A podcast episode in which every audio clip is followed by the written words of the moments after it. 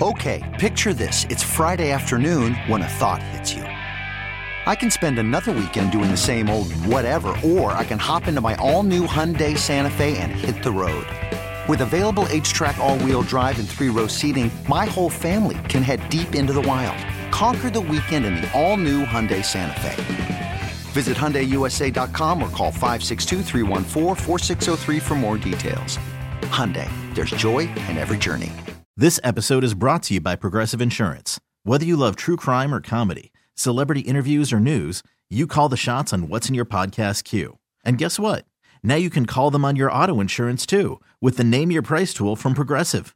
It works just the way it sounds. You tell Progressive how much you want to pay for car insurance, and they'll show you coverage options that fit your budget. Get your quote today at progressive.com to join the over 28 million drivers who trust Progressive. Progressive Casualty Insurance Company and Affiliates. Price and coverage match limited by state law. Hi, everybody. Welcome back to WFAN's Baseball Insiders Yankees podcast for Monday, June 7th. The Yankees finish off getting swept by the Boston Red Sox. First meeting of the year with the Red Sox. It's at Yankee Stadium over the weekend. Three straight losses, four losses in a row overall, 10 out of 13. And this is on the heels of a six game winning streak. So the Yankees are skidding back towards 500. They've now played exactly 60 games, which is the same as last year. Last year they were 33 and 27. This year, they're 31 and 29. So two games worse than a year ago. If you combine them, they're 64 and 56, so in the last 120 games. And if you think about it in terms of a full regular season, it means they'd have to win 26 of their next 42, 26 and 16, in order to win 90 games in 162 games. Um, so that's what is ahead. That's a hot streak. That's you know that's possible. The Yankees basically did just that, actually better before this latest losing streak. So if you think about it in those terms, that's what you're talking about as far as what it takes to get back on track into uh, into a playoff contending type of team. But overall, these Yankees are uninspiring. They're not very fun to watch and they're they've lost their biggest asset, which is their offense. Uh, that's what's caused this entire thing to look as bad as it does right now. Because when you started the season, you weren't worried about the offense. In fact, let's go back there. Think about what the Yankees' problems were when the season started and what the Yankees' problems are now as they sit in the second week in June. All right, problems when the season started. Number one, health. We, we had no idea after the last couple of years, all the injury issues, how the Yankees were going to perform, especially offensively, with so much tied into Aaron Judge, Giancarlo Stanton, Aaron Hicks, players with big injury history, right? It's a part of the big reason why Brett Gardner was brought back to be an extra outfielder and get some playing time to spell uh, guys like Hicks and Judge when needed. Well, Aaron Judge has performed. Aaron Judge has had a couple of days off. They talk about leg issues. He's performed so well, they're playing him in center field, which is because Hicks got hurt. And this wasn't just a, an injury, it was a season ender. Uh, this is surgery and a season ending injury, which is a little bit different to deal with than, say, the, the two week, four week, six week injury that pops up when people pull muscles and get labeled as injury prone. These are the things that nag the whole time.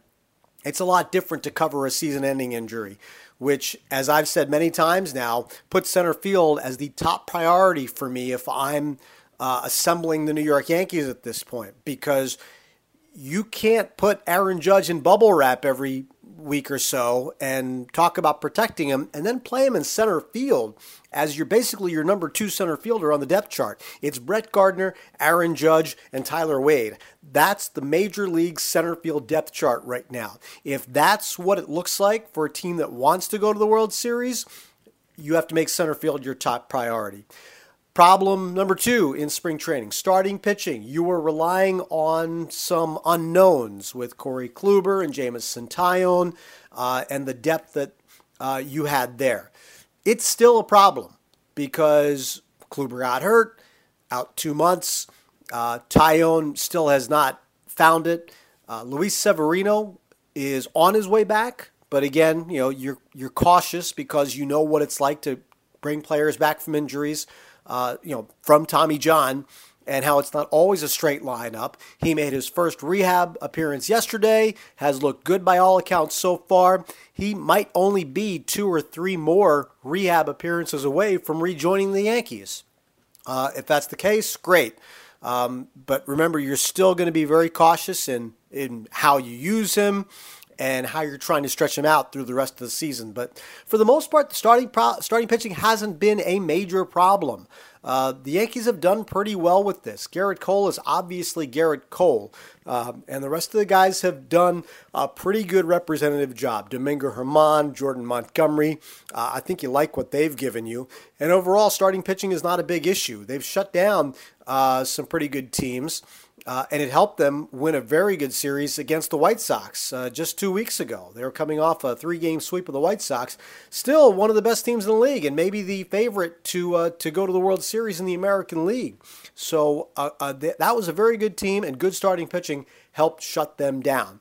Uh, problem number three when the season began Gary Sanchez. You know, all the problems that he's had the last couple of years, you wanted to know what he was going to come out looking like. Um, he got a month before he basically lost his starting job, splitting time with Kyle Higashioka. It didn't take long. Now, it didn't take long because you had an option. You have a backup catcher, you have a guy that you like, especially defensively, and you had the ability to play him. You don't have that at every position, especially with a four man bench. It's actually easiest to do with catcher because you've already built in a catcher who is going to play um, as opposed to somebody who's you know, maybe fourth uh, fourth on the bench or a fifth outfielder who doesn't get a lot of at bats. You have a, a backup catcher.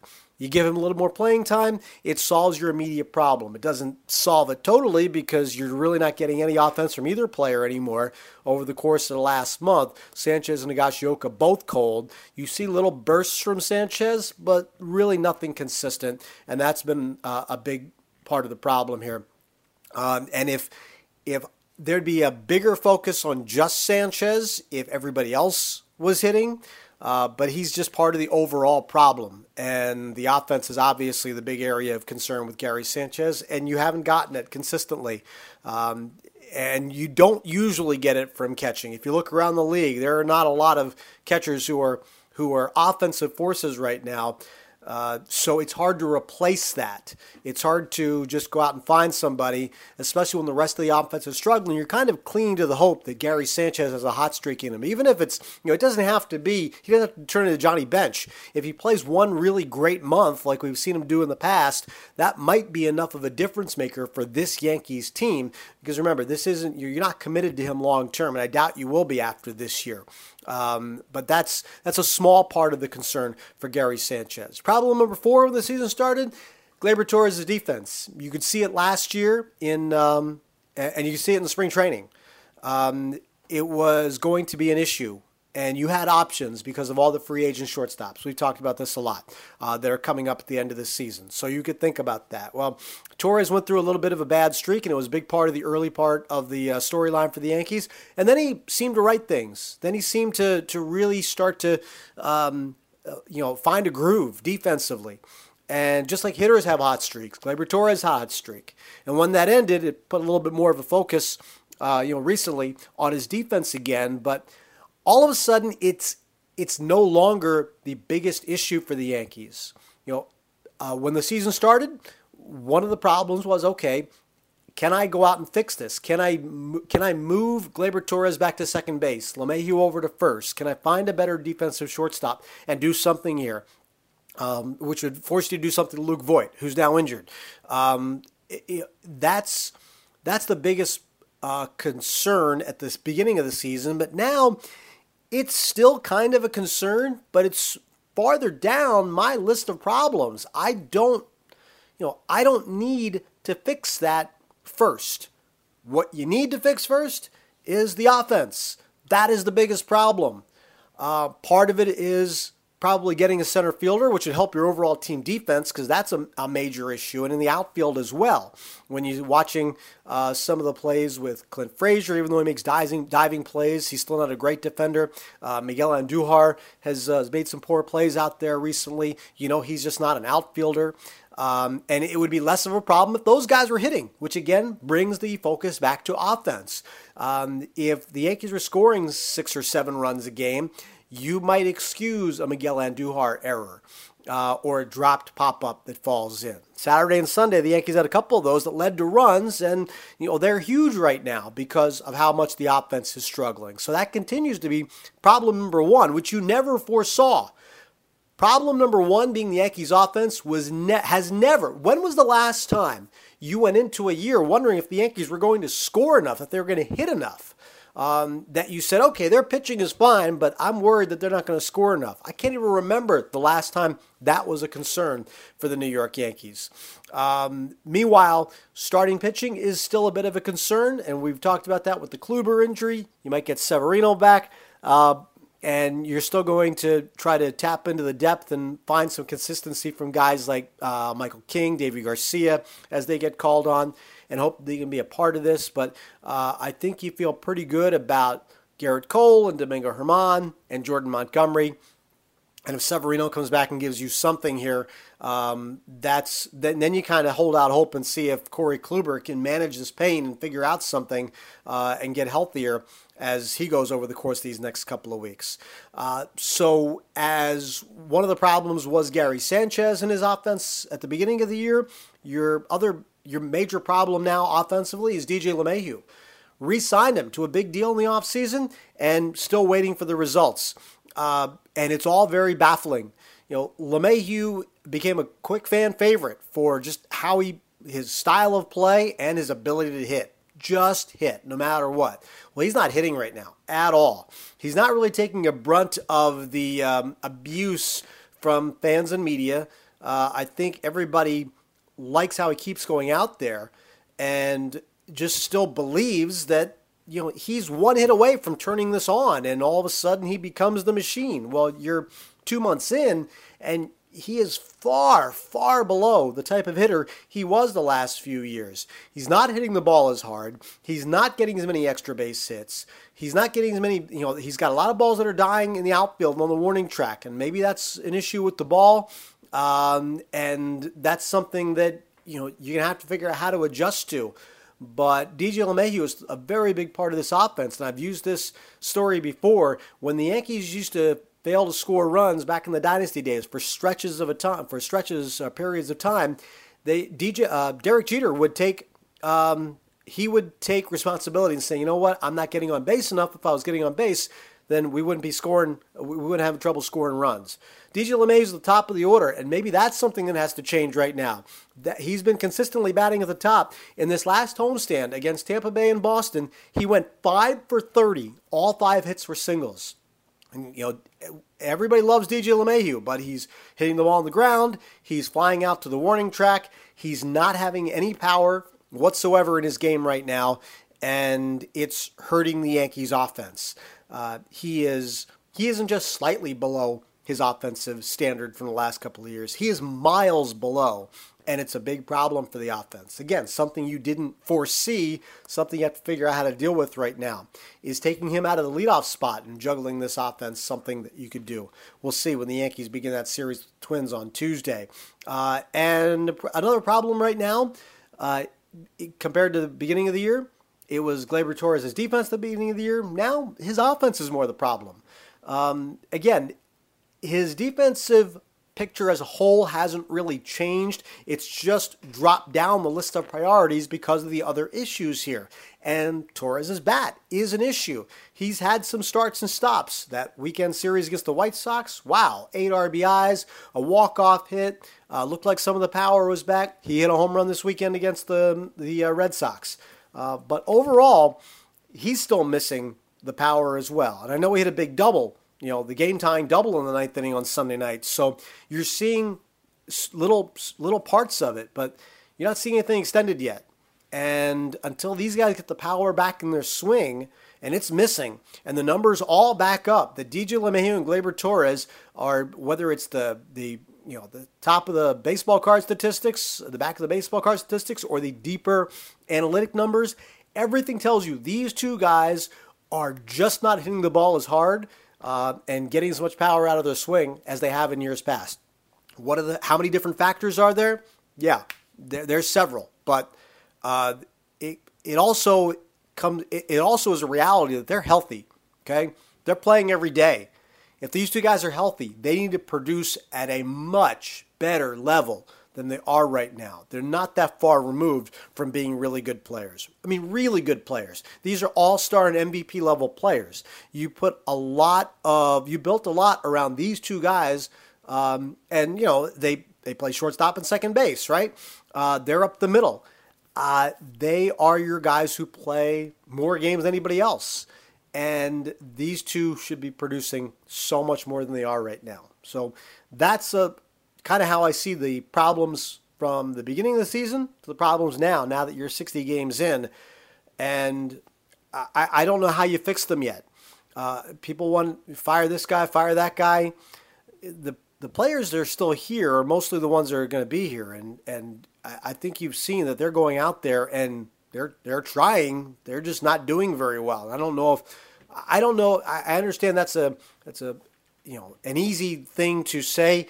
Here is something to give you that we can fix this, or we're starting to fix this, or we're trying to fix this. But you know, if you fires if you fire a hitting coach, DJ LeMahieu is still coming up to bat in the uh, first inning on Tuesday night, and I don't know if that makes a big difference, given he's had you know a third of a season right now where nothing seems to be working for him, and I don't I don't you know. DJ LeMahieu's trying to earn his money. I don't think he's waiting for a coach to fix it. Uh, that's probably the biggest uh, biggest part of that for me. So we'll see what happens. The Yankees have an off day on Monday. Minnesota Tuesday, Wednesday, and Thursday. The Twins are a last place team. The Yankees traditionally have, have handled the Twins pretty well. So it might look better for three days, but that's not going to be a, you know, a sign that everything is turned around for the better. They have a couple of games with the Phillies over the weekend, and then they play the Red Sox again uh, after that at Fenway Park. Uh, so, uh, you know, or Toronto, and then they have the Red Sox again coming up in a little bit uh, after a series with Oakland and Kansas City. There's some there's some decent teams, you know. Uh, Toronto, we know how well they hit. Oakland's a first place team. Boston, we've just seen them. Those are all the teams coming up over the next few weeks here.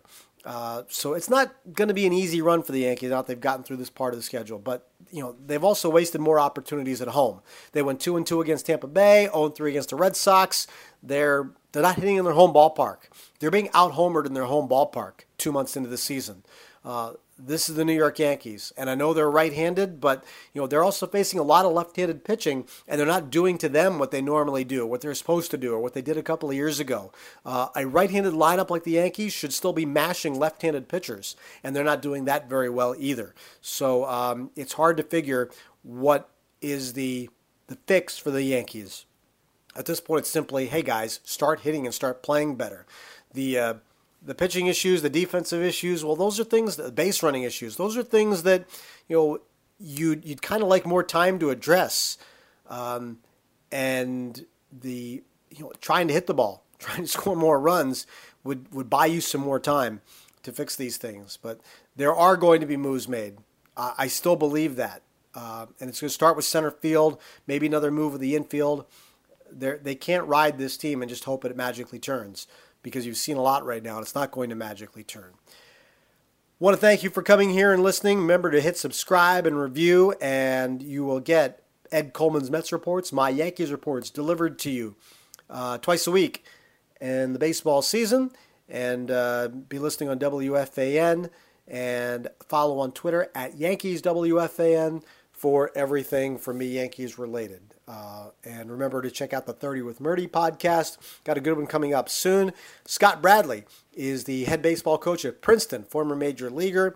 Uh, Princeton has turned out some big league players, some big league general managers, and um, you know, there's one of the reasons we talked to uh, talked to Scott, and you'll hear the conversation is about the kind of the, what you're seeing wrong with the major league game how it's trickling down to the high school and college level and what are some of the possible solutions there. So check out that. That will be coming to you soon. Once again, thank you for listening WFAN's Baseball Insiders Yankees podcast.